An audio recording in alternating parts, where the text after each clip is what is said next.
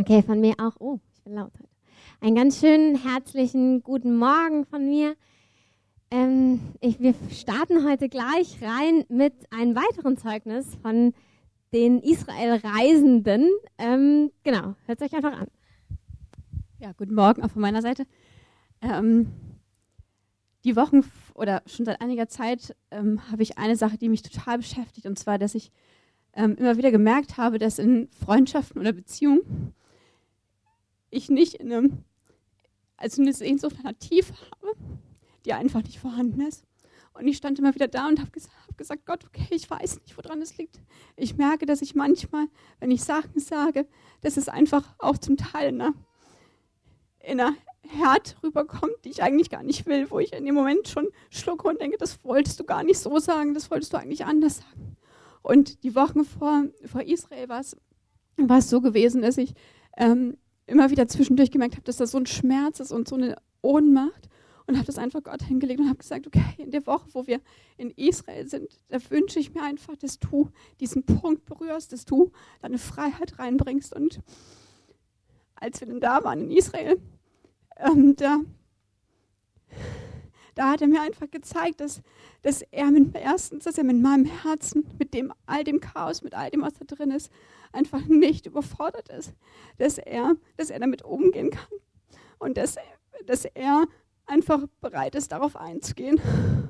Und dann, ähm, das, was ich eben meinte, ich habe also gemerkt, dass da eine Mauer einfach zwischen mir und den anderen steht. Und was er mir gezeigt hat, ist, dass, ähm, dass ich diese Mauer aufgebaut habe, weil ähm, ich das Gefühl hatte, ich, ich kann nicht zulassen, ähm, oder ich kann mir nicht eingestehen, dass, dass ich irgendwo Fehler mache, dass ich irgendwo schuld sein könnte, weil das bedeuten würde, dass ich, dass ich allein gelassen bin, dass da keiner ist, der mich daraus retten kann. Und ich habe ihm das, als ich das gesehen habe, ähm, habe ich ihm das gebracht und das, was er mir gegeben hat, war ein total schönes Bild. Er hat mir gezeigt, dass er mich wie ein Baby, also ich, äh, in der Dunkelheit, aus der Dunkelheit aufhebt, in die Arme nimmt, hochhält und voller, voller Liebe, voller Lächeln einfach anschaut und sich einfach freut über mich. Und ich habe gemerkt, dass es so eine, eher so eine Geborgenheit ist und eine Leichtigkeit. Und ähm, dort ist er nicht stehen geblieben, sondern hat mich mitgenommen, einfach in, in seinen Palast, in seinen und wo ein Zimmer einfach für mich vorbereitet ist. Und da, was das Schönste noch war, ist, dass er mir nicht nur dieses Zimmer gezeigt hat und gesagt, okay, das ist deins, sondern dass er, dass er einfach geblieben ist, dass er nicht gegangen ist und dass er da war. Und es ist einfach so schön zu wissen, dass, dass er einfach an meiner Seite steht und mich nicht verlässt. Und einfach mit all dem, was mich bewegt, einfach, dass er sich darum kümmert und dass er wirklich, dass er in meinem Herzen einfach nicht überfordert ist, sondern Antworten hat.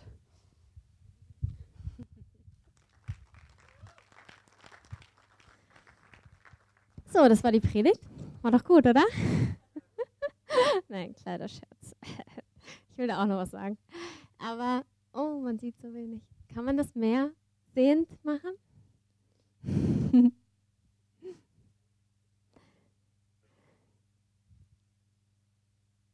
Ich erzähle auch noch eine Geschichte. Und zwar, ich weiß nicht, ob ihr, es gibt einen Pixar-Kurzfilm mit einem Schneemann in einer Schneekugel. Na, mal sehen. Ah, seht ihr ihn? Ah, es war doch so viel schöner nach, mit Überraschungseffekt. Dieser Schneemann ist also in der Schneekugel. Und nennen wir ihn mal, ähm, wie heißt keiner? Kurt. Heißt jemand Kurt? Also nennen wir ihn Kurt, Kurt der Schneemann. Und er ist also in dieser Schneekugel drin und ist eigentlich ganz glücklich, hat da seinen Schnee, hat sein kleines Häuschen, ähm, so wie so eine kleine, ähm, so ein Iglo. Ne? Und dann ähm, guckt er nach draußen und dann sieht er da die tropische Party, die abgeht. Also da ist dann so eine kleine Palme, die machen schöne Musik und da ist ein Pool, natürlich auch ein Mädchen, ähm, was ihm so zuzwinkert und sagt, hm, komm doch rüber zu mir. Und Kurt denkt sich, yeah, ab geht's, läuft los und bleibt an dieser Scheibe hängen. Und so fühlen wir uns manchmal, oder? Du siehst es, das Leben, was abgeht, bei deinem Nachbarn oder wo auch immer und du denkst dir, yeah, da will ich auch hin und plups, stehst du an dieser Scheibe. Naja, Kurt Also ist ja nicht dumm. Versucht also. Hm? Eins weiter bitte. Ah ja, genau. Also ähm, versucht alles Mögliche, um durch diese Scheibe zu kommen. Also versucht die durchzuhämmern, ähm, jagt sich in die Luft. Ähm, leider passiert nichts mit dieser Scheibe. Also irgendwie alles, was er versucht, funktioniert irgendwie nicht. Naja, und dann ist es so, dass er mit diesen ganzen Bemühungen so viel ähm, Bewegung in diese Kugel bringt, dass diese Kugel immer mehr an den Abgrund des Tisches rutscht. Und er quasi wie schon so rüber guckt und dann wirklich fällt. Die ganze Kugel fällt. Das Coole ist, im Fallen merkt ihr dann, sieht er auf einmal, da wo der Schnee war, an, an Boden der ähm, Kugel, ist, steht so ein, so ein Türchen mit Exit drauf. Und er so, ja, yeah, ich komme raus. Im Fallen der Kugel öffnet er also diese Tür, also ein bisschen wie so Cliffhanger oder so, ne? Öffnet diese Tür, geht durch den Ausgang und ist wirklich frei. Im Fallen. Also er fällt noch, ne? Die Kugel fällt auch, er ist aber raus aus der Kugel, was ja schon genial ist. So. Und dann macht es so plopp. Und auf einmal ist er wieder im Wasser, aber nicht in seiner Kugel. Denkt sie, okay, wo bin ich jetzt gelandet? Und dann sieht er so einen kleinen Goldfisch. Denkt sie, oh nee, also im Goldfischglas gelandet. Als ich ihn das erste Mal gesehen habe, dachte ich mir, oh, unerträglich. also im Goldfisch, aber das Coole ist, im Glas. Hm, irgendwie? Also das ist noch eher ein bisschen wütend. Und dann fällt er und dann kommt. Haha. Im Goldfischglas ist also die tolle Wernixe, die auch ihn rüberwinkt und Juhu macht, ne? Und wo er denkt, yay, jetzt komme ich dahin. Nur leider fällt die Kugel. Und zwar genau auf ihn. So dass er wieder an der Scheibe steht und also nicht kommt und dann in diesem Glas wieder in seinem kleinen Gefängnis drin ist. Ähm, das Licht könnt ihr wieder anmachen. Das ist so eine Geschichte. Und ich möchte heute so ein bisschen reden über Berufung. Und zwar nicht unbedingt Berufung im Sinne von, was du tust, was du machst, was du vorhast in deinem Leben, so äußerlich, sondern Berufung, wer du bist.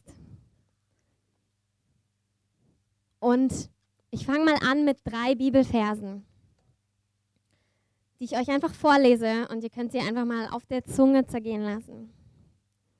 Und zwar Gott, also der, hat uns gerettet und berufen mit heiligem Ruf, nicht nach unseren Werken, sondern nach seinem eigenen Vorsatz und der Gnade, die uns in Christus Jesus vor ewigen Zeiten gegeben, jetzt aber offenbar worden ist durch die Erscheinung unseres Retters Christus Jesus, der den Tod zunichte gemacht hat, aber Leben und Unvergänglichkeit ans Licht gebracht hat durch das Evangelium. Also das lesen wir da. Er hat uns gerettet und berufen mit einem heiligen Ruf. Du bist berufen mit einem heiligen Ruf. Nicht nach Werken, sondern nach seinem eigenen Vorsatz und der Gnade. Wusstest du, dass du berufen bist? Und zwar nicht nur gerettet zu sein, sondern dein Leben zu leben, deine Identität zu leben, weil er das gesagt hat, weil er dich dazu bestimmt hat und aus Gnade und nicht aus deinen eigenen Werken, nicht aus deinen eigenen Anstrengungen, sondern weil er gesagt hat, so soll es sein. Die zweite Stelle, 1. Petrus 2, Vers 9. Ihr aber seid ein auserwähltes Geschlecht, ein königliches Priestertum, eine heilige Nation, ein Volk zum Besitztum, damit ihr die Tugenden dessen verkündigt, der euch aus der Finsternis zu seinem wunderbaren Licht berufen hat. Also du bist berufen, eine, ein König zu sein, eine Königin, ein Priester oder eine Priesterin, weil er das entschieden hat. Und Johannes 15, 16 sagt, ihr habt nicht mich erwählt, sondern ich habe euch erwählt und euch dazu bestimmt, dass ihr hingeht und Frucht bringt und eure Frucht bleibe. Es gibt eine schöne Karte, da steht, der dich berufen hat, der weiß auch, was er mit dir vorhat. Gott kennt dich, Gott hat dich gemacht auf eine ganz individuelle Weise und er weiß, was in deinem Herzen ist. Er weiß, was er mit dir vorhat. Und es gibt eine andere Karte, ich mag Postkarten. Kriegt jetzt alle Postkartensprüche. Ähm, da steht, ich wünsche dir Mut, mit ganzem Herzen dort zu sein, wo Gott dich hingestellt hat.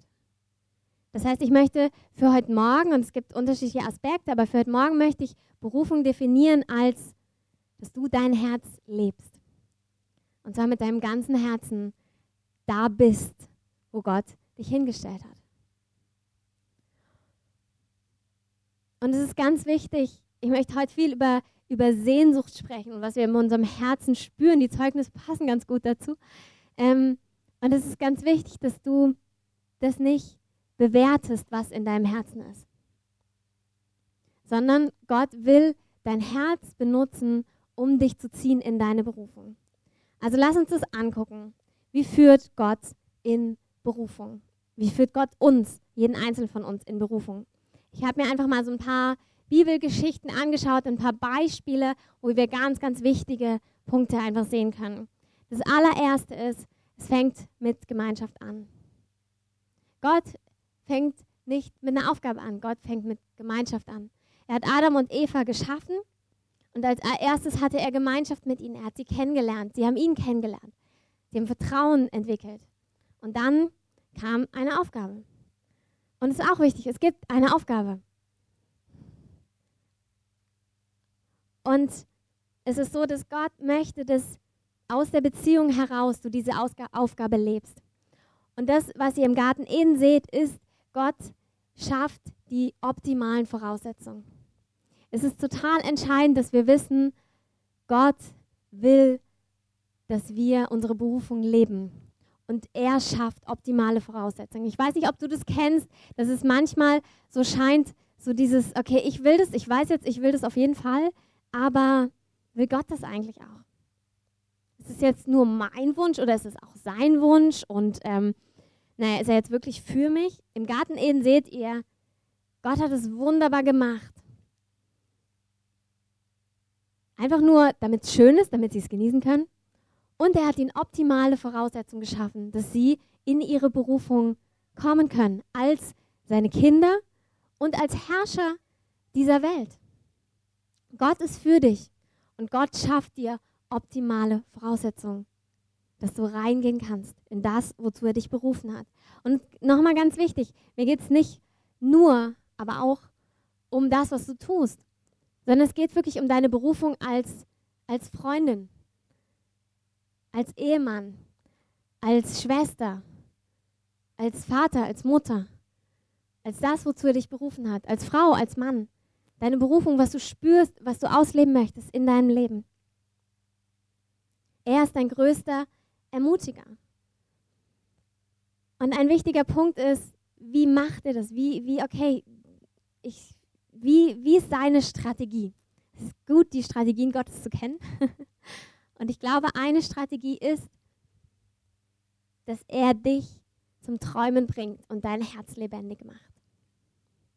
Das ist, was prophetische Worte ganz oft machen. Sie sprechen etwas über dir aus, wo du denkst, okay, ich jetzt? Also ähm, galt das nicht für die Person vor mir oder die danach? So, also meinst du wirklich mich? Und Gott sagt ja, weil das ist, wo Gott in unser Leben spricht, ist, dass er uns ein größeres Bild von dem gibt, wie wir sind, was in uns ist. Es gibt eine Bibelstelle, wo steht, dass, dass Jesus seine Fülle an der Gemeinde zeigt. Das sind wir. Also an uns wird die Fülle Jesu offenbar. In deinem Leben wird die Fülle Jesu offenbar. Gott hat in dich eine Identität gelegt, die seine Herrlichkeit widerspiegelt, weil du nach seinem Bildnis geschaffen bist und weil du genau deshalb in dieser Welt bist. Weil er will, dass du ihn widerspiegelst. Und was er machen wird, ist in jedem Fall, bei jedem von euch, bin ich mir ganz sicher, kein Risiko, das zu sagen, er wird dein Herz immer lebendiger machen. Er wird dir dich lehren, die Sehnsucht nach Leben. Und das Krasse ist, dass das ganz schön wehtun kann. weil wir eine Diskrepanz spüren. Ich glaube auch jeder von uns. weil du spürst auf einmal, okay, eigentlich bin ich dazu berufen. Eigentlich will ich das leben. Eigentlich habe ich das. Aber ich kann es nicht. Oder ich hab's doch nicht so richtig. Es ist wirklich so, dass die Diskrepanz, die dadurch entsteht, dass wir anfangen zu träumen oder alles, was dann hochkommt im Sinne von, naja, aber wird es wirklich passieren? Darf ich es wagen zu hoffen oder werde ich nur enttäuscht werden? Diese ganzen Fragen, die da drin durch, hoch und durch, hoch, hochkommen, durchkommen auch, ähm, die tun auch weh, weil wir darin spüren, wo wir stehen. Aber es ist ein guter Preis, weil es gibt keine Alternative. Das ist wirklich Gottes Strategie. Gott pusht uns nicht in etwas rein, er zieht uns in etwas rein. Er lehrt dein Herz, sich zu sehnen und ihm Raum zu geben, diesen Worten Raum zu geben. Und alle Fragen, die dabei auf dem Weg sind, wird er beantworten. Alle Ängste wird er beantworten. Er wird dich trösten. Er wird deine Sicherheit sein. Er wird dir helfen in allem. Er ist dein bester Freund und dein größter Zuspruch. Aber eins kann er nicht machen. Er kann nicht für dich träumen. Es ist deine Entscheidung, ob du Träumen zulässt oder nicht. Und darum wirbt er. Er wirbt um unser Herz. Und ich möchte zwei Beispiele, ah, mehr als zwei wahrscheinlich. Also fangen wir mit einem Beispiel an. Esther. Esther war eine jüdische Frau. Ähm, und sie war, hatte keine Eltern und ein, ein ferner Verwandter hat sie adoptiert und sie kommt an den Königshof. Und ist dort halt unter den Frauen und ähm, es ist noch nicht ganz klar, was mit ihr passiert, weil es ist klar, der König sucht eine neue Königin. Und Mordechai ist der, der für sie ist. Er ist ihr Vater geworden. Und dann gibt es die wunderschöne Stelle, wo steht, Mordechai aber ging Tag für Tag vor dem Hof des Frauenhauses auf und ab, um etwas über das Wohlergehen Esthers zu erfahren und was mit ihr geschehe. Er ging Tag für Tag auf und ab, um etwas von ihr zu erfahren. Auch wenn er nicht jeden Tag etwas erfahren hat, trotzdem mal da. Allein für die Möglichkeit, etwas von ihr zu erfahren. Und so ist Gott in deinem Leben. Er ist beteiligt an deinem Leben. Er interessiert sich dafür. Esther ist gerade dabei, in ihre Berufung zu gehen. Den ersten Schritt gemacht. Ja, yeah, okay, aufgenommen. In das Königshaus. Mal gucken, was passiert. Und Mordechai ist da. Er sieht das Ziel und er er ist da und nimmt Anteil. Und so ist Gott. Er nimmt Anteil an deinem Leben. Vielleicht hast du schon erste Schritte gemacht. Vielleicht hast du es gewagt, dich zu öffnen an bestimmten Punkten. Vielleicht gegenüber Menschen, vielleicht gegenüber Aufgaben, du in Dinge reingegangen bist. Und Gott ist da. Und Gott sagt, okay, ich bin Tag für Tag. Bin ich da? Und schaue, ich möchte von dir wissen, wie du dich fühlst. Ich möchte von dir wissen, wo du stehst. Ich möchte Anteil nehmen an deinem Leben.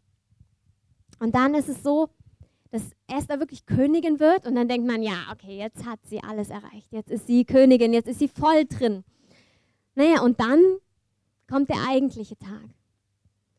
Und zwar kommt der Tag, wo klar wird, dass es gibt einen, einen Gegenspieler, der das Volk der Juden umbringen will und also schon angefangen hat, Pläne zu schmieden, um, um das ganze Volk umzubringen.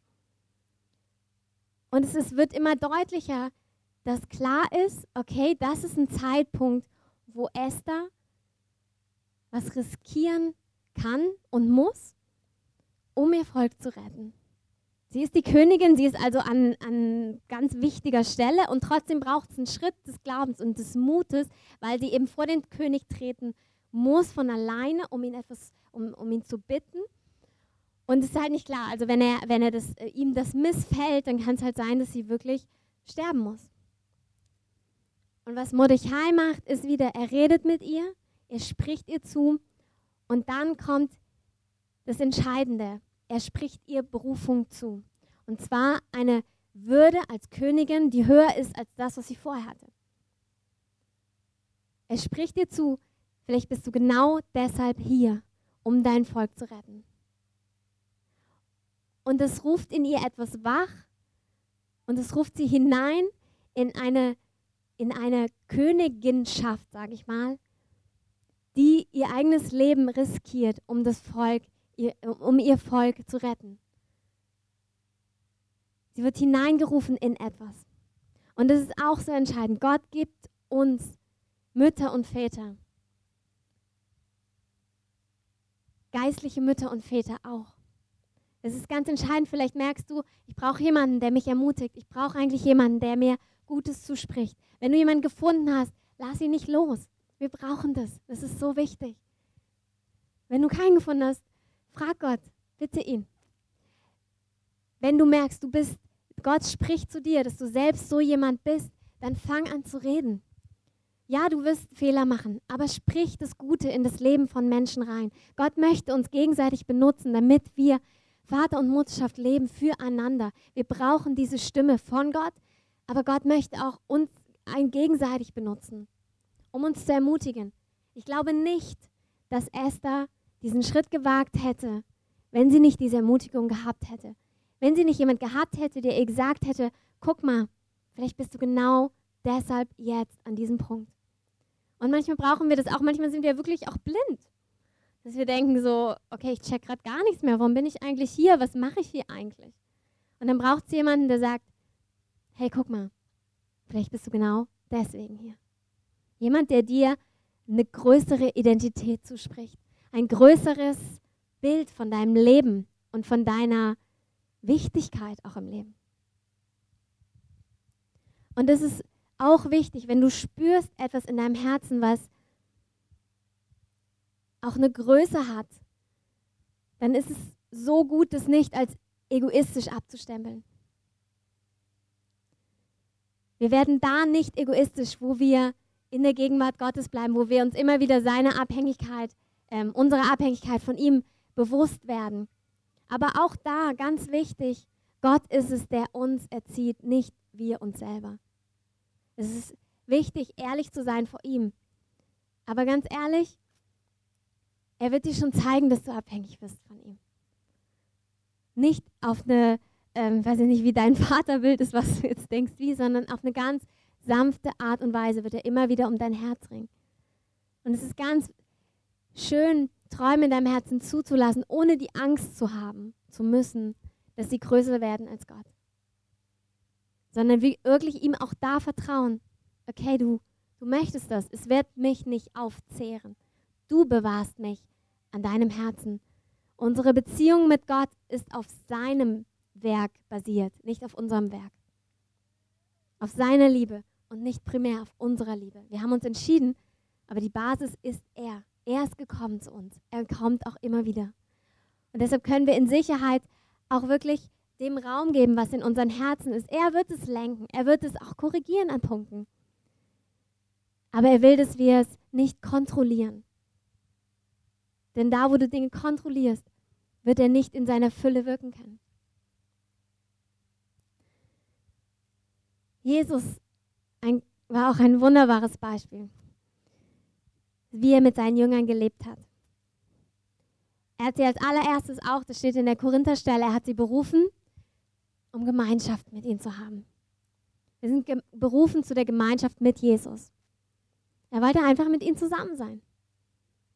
So will er einfach mit uns, einfach nur zusammen sein. Und dann hat er angefangen, Dinge zu tun. Er hat Leute geheilt, er hat ähm, angefangen zu reden, zu lehren.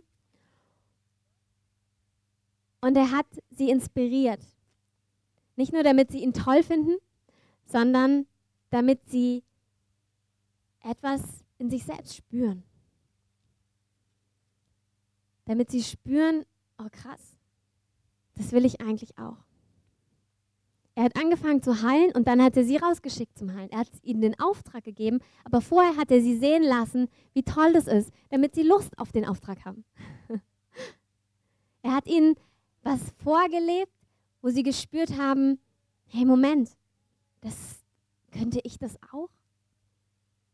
Und das ist auch, ich weiß nicht, ob ihr es kennt, wenn ihr manchmal das Wort lebt, wo, lest, wo ihr merkt so, wow, wenn er in mir lebt, könnte ich auch so leben? Könnte ich so ein Leben leben?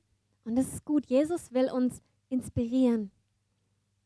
Auch ganz schön, wo Petrus aus dem, nein, Jesus auf dem Wasser gegangen ist, also das Boot, die Jünger drin, Sturm, fürchten sich ein bisschen und dann kommt also Jesus so entspannt auf dem Wasser entlang, meine Interpretation. Ähm, und dann sagt Jesus nicht als allererstes zu Petrus, komm raus, sondern er wartet darauf, dass Petrus es in seinem Herzen spürt, dass er merkt, eigentlich will ich auch daraus. Und dann fragt er, hey, kann ich? Und dann sagt Jesus, hey, ja, klar, komm, komm. Jesus geht auf dem Wasser und damit entzündet er etwas in Petrus, wo er merkt, so, wow, der geht auf dem Wasser. Ich will auch auf dem Wasser gehen. Und da ist eine Leidenschaft in seinem Herzen, da ist auch ein, ein, eine Vision von, könnte ich auch auf dem Wasser, vielleicht hat Petrus sich gesehen, wie er so neben Jesus schön auf dem Wasser geht, vielleicht hat er es erkannt. Ich weiß nicht, seht ihr euch manchmal in Situationen, wie ihr sein könntet, was ihr tun könntet? Das ist gut. Macht es, träumt. Weil das ist eine Vision, die Gott in euch legt. Was Jesus auch macht, ist, dass er nach dem Matthäusevangelium, dass er, er fängt halt an zu heilen, also hat seinen Jünger berufen, fängt an zu dienen und dann kommt die Bergpredigt. Und eine Sache, die die Bergpredigt macht, ist, dass sie Gesetzlichkeit anspricht. Und auch da wieder. Das ist so interessant, Jesus bleibt nicht lange hängen auf, na, das nicht und das nicht und das nicht und das nicht und das nicht. Sondern es kommt immer das Sondern. Sondern ich will dir was anderes zeigen. Ich will dir zeigen, was lebendige Beziehung bedeutet. Ich will dir zeigen, was ich für dich habe. Spürst du das? Spürst du eigentlich, dass du dich gefangen fühlst in diesen Gesetzen und in der Enge? Spürst du die Weite, die ich für dich habe? Kannst du das spüren? Merkst du, dass du das eigentlich auch willst?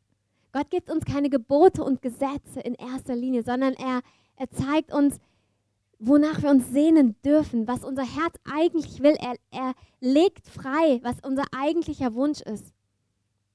Und er zieht uns damit. Und es ist so entscheidend, dass wir darin wirklich Gottes Geschenke, die er uns gibt, annehmen. Dass wir unsere Vorstellung erneuern von dem, was, was vielleicht auch angemessen ist. Oder was demütig wäre. Manchmal haben wir ein falsches Verständnis von Demut. Wir denken, naja, naja, ich will ja auch nicht mich jetzt groß in den Vordergrund spielen. Und Gott sagt, hey, träume.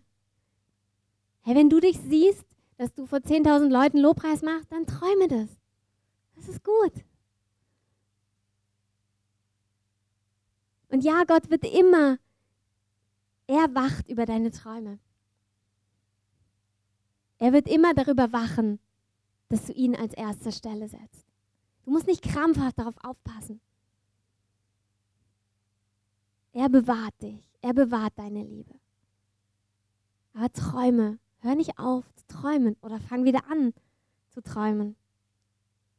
Wir sind da beschützt, wo wir ein, ein bedürftiges Herz uns bewahren.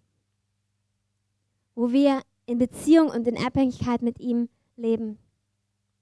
Und wir brauchen das. Wir brauchen diesen Ruf in uns. Wir brauchen keine Gebote und Gesetze. Wir brauchen den Ruf. Wir brauchen, dass jemand uns berührt in unserem Herzen und uns zeigt, was unsere Sehnsucht ist. Ich habe als Teenie, ähm, hatte so eine Phase, ähm, ziemlich lange Phase, ähm, wo ich viel nachmittags immer wieder, also ganz viel ferngeschaut habe und ganz viel gegessen habe dabei. Also vor allem Süßes.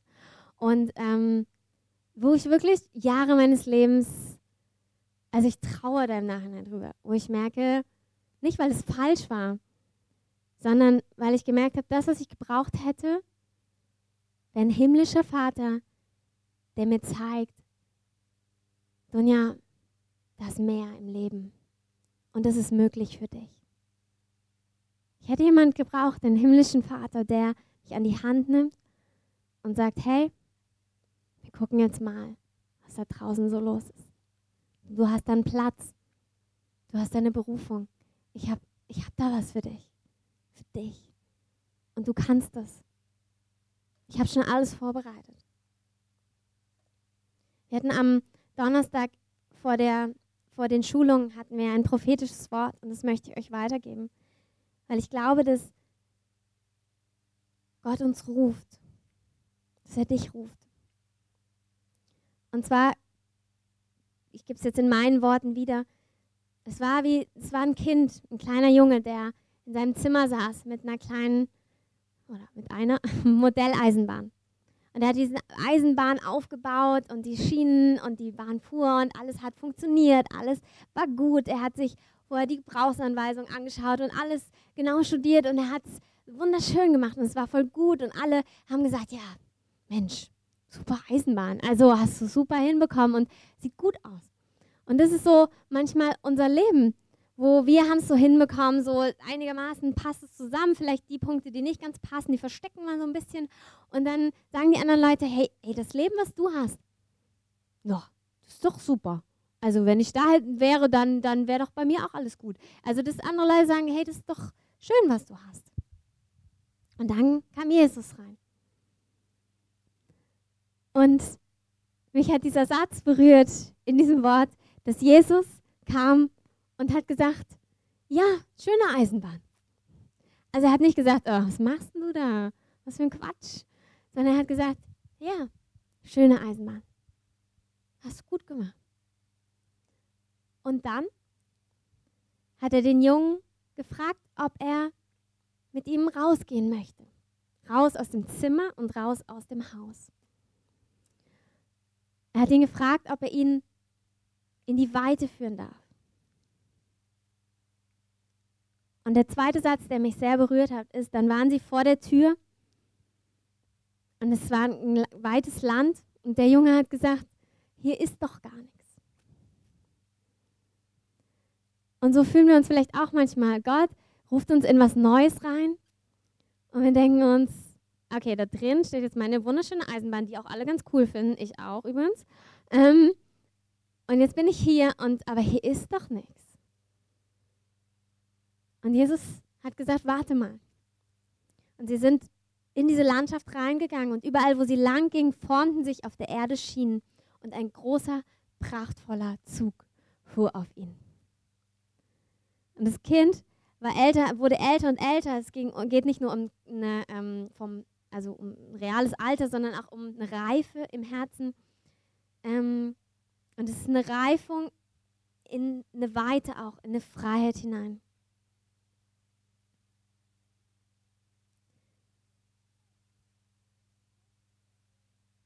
Und dieser Zug oder dieser Dienst, der mit dem Zug verbunden ist, ist wie auch ein Werk des Heiligen Geistes und er ist für viele Menschen sichtbar gewesen und hat vielen Menschen gedient.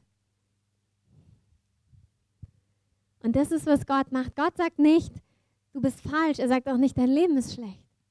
Aber Gott sagt, ich habe was Größeres für dich. Und traust du dich zu träumen? Traust du dich, diesen Schritt zu gehen, deine Sehnsucht zuzulassen.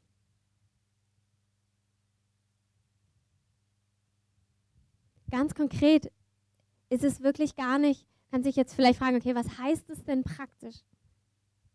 Wie, was mache ich denn jetzt anders? Was soll ich denn tun? Gibt ja so Menschen, kann es ja gar nicht nachvollziehen, ähm, ähm, dass man gleich wissen will, was soll ich denn jetzt machen damit? Aber es ist keine Sache von tun. Es ist eine Herzensfrage. Und es ist einfach nur am Anfang ein Ja sagen. Und sich selbst zu erlauben. Ich weiß nicht, wie viele Grenzen und Barrieren es gibt, die wir uns selbst aufgerichtet haben oder die Menschen uns aufgerichtet haben, weil, weil sie sie selbst auch haben. Und Gott, ich möchte dir wirklich heute zusprechen von Gott Du darfst träumen. Und es ist ganz, ganz wichtig, dass du träumst. Weil das ist, wie ich dich in deine Berufung führe, in deine Identität, in deine Würde, dass du spürst, wer du bist und wozu du berufen bist. Indem dein Herz lebendig wird und indem du dich sehnen lernst. Indem du träumst, was sein könnte mit Gott.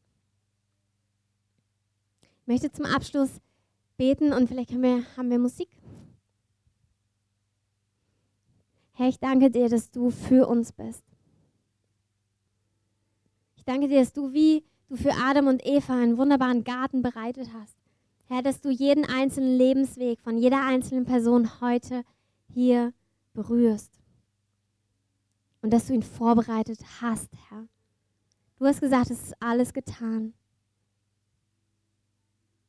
Und ich danke dir dafür. Ich danke dir dafür, dass du der größte Fürsprecher bist für uns. Danke, dass du unser größter Ermutiger bist. Der, der für uns ist.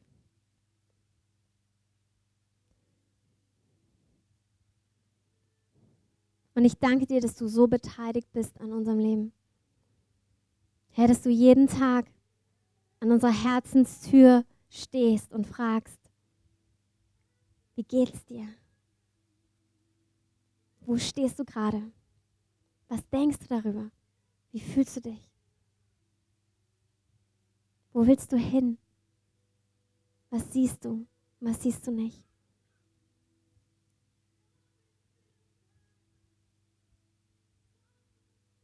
Danke, dass du unsere größte Inspiration bist, Herr.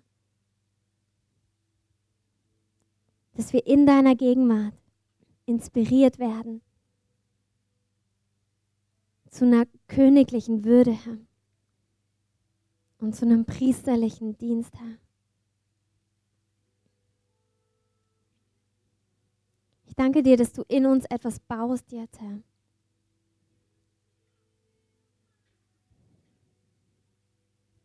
Ja, dass wir erkennen, wer wir sind in dir und wo du uns hinrufst, Herr. Herr, und ich danke dir, dass wenn wir diese Diskrepanz spüren, Herr, dass wir wissen dürfen, dass du dein Werk beenden wirst, Herr, in uns. Dass wir wissen dürfen, dass du uns siehst, Herr, dass nicht wir irgendwas tun müssen, sondern dass wir uns ziehen lassen dürfen von dir.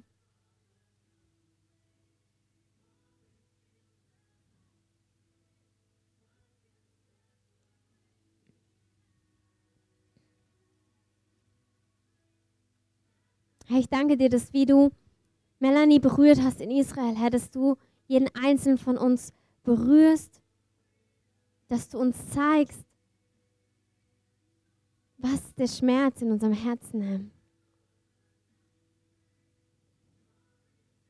Und dass du uns zeigst, dass die Träume in unserem Herzen möglich sind.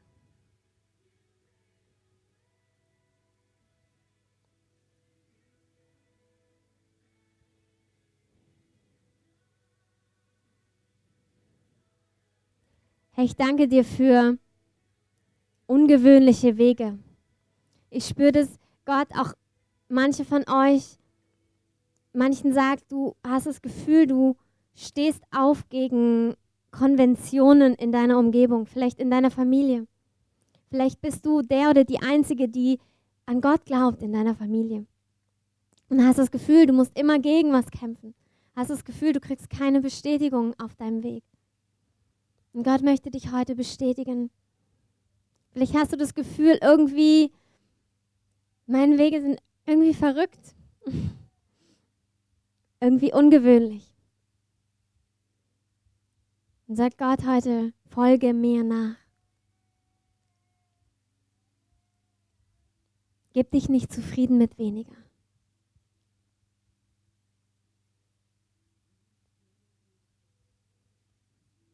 Und zu manchen sagt Gott, du hast das Gefühl, dass dein Leben das einfach nicht hergibt. Du spürst was in deinem Herzen, aber du hast das Gefühl, naja, aber ich bin ja nur. Und ich bin doch nun mal hier. Sei es dein Job, sei es in deiner Familie, sei es in den Beziehungen, wo du steckst, wo du merkst, eigentlich, ich sehne mich, aber meine Umstände geben das überhaupt nicht her. Und Gott sagt zu dir, ich spalte das Meer. Ich bin der, der den Weg frei macht. Und ich spalte vor allem das Meer in deinem Herzen. Damit du dein Inneres erlöst ist in deine Königschaft. Ich zeige dir, dass ich unabhängig von Umständen das in deinem Herzen möglich machen werde. Und Vater, ich bete jetzt für jedes einzelne Herz. Ich danke dir für den Frieden, den du uns gibst.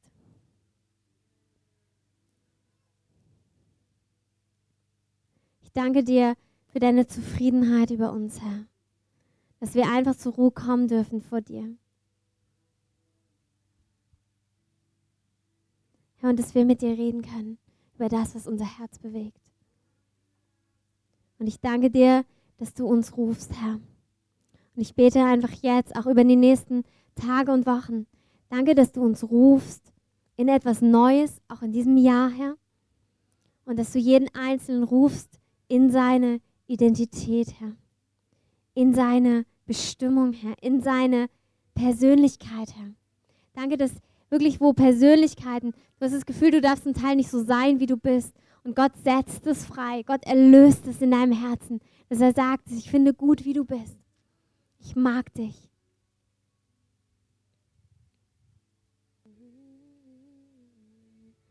Ihr aber seid ein auserwähltes Geschlecht, ein königliches Priestertum, eine heilige Nation, ein Volk zum Besitztum, damit ihr die Tugenden dessen verkündigt, der euch aus der Finsternis zu seinem wunderbaren Licht berufen hat.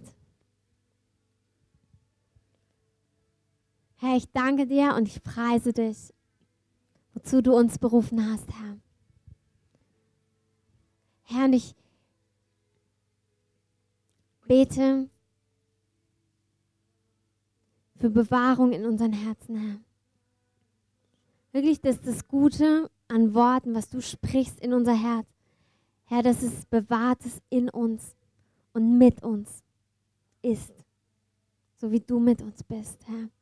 Danke für Freisetzung, Herr, und danke, Herr, dass du nicht aufhörst zu rufen. Auch da, wo wir das Gefühl haben, wir können Dinge noch nicht greifen. Ich danke dir, dass du immer wieder bestätigst, dass du immer wieder rufst und dass du immer wieder Tag für Tag mit uns sprichst und uns freisetzt in das, wozu du uns berufen hast.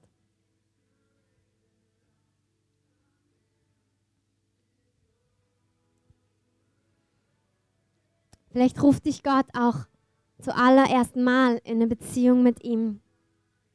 Vielleicht ruft er dich, dass du spürst, irgendwie möchte ich zu etwas gehören, zu jemandem. Da ist so eine Sehnsucht in mir. Dann darfst du heute Ja sagen zu dieser Sehnsucht. Und zu dem, der dich ruft, weil er dich liebt und weil du, weil er möchte, dass du bei ihm bist. Und wenn dich das betrifft, dann kannst du einfach nach dem Gottesdienst kurz runterkommen. Und wir beten gerne mit dir und bestätigen, dass es Gott sagt. Ja, ich will Beziehung mit dir. Ja, ich will bei dir sein. Ich möchte zu dir kommen und Wohnung bei dir nehmen. Ich möchte mit dir sein, damit du nie wieder alleine bist.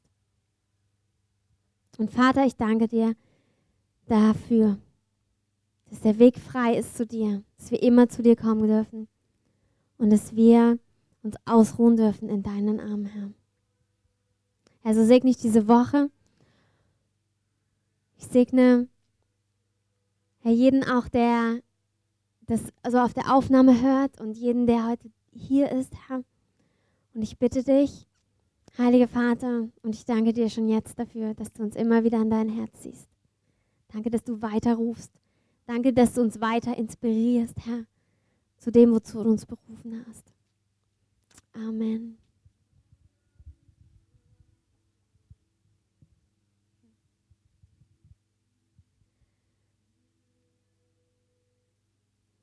Ich möchte einfach euch ähm, einen ganz schönen Sonntag wünschen. Wir werden hier vorne noch beten. Wenn ihr einen Wunsch habt, wenn ihr gerne Gebet haben möchtet, gesegnet werden möchtet, freuen wir uns, wenn ihr nach vorne kommt und für euch beten, dass wir für euch beten dürfen. Ansonsten wünsche ich euch einen ganz, einen ganz schönen Sonntag. Es gibt ganz leckere Sachen an der Theke vorne und ähm, einen schönen Kaffee und ja, habt einfach eine ganz gute Zeit.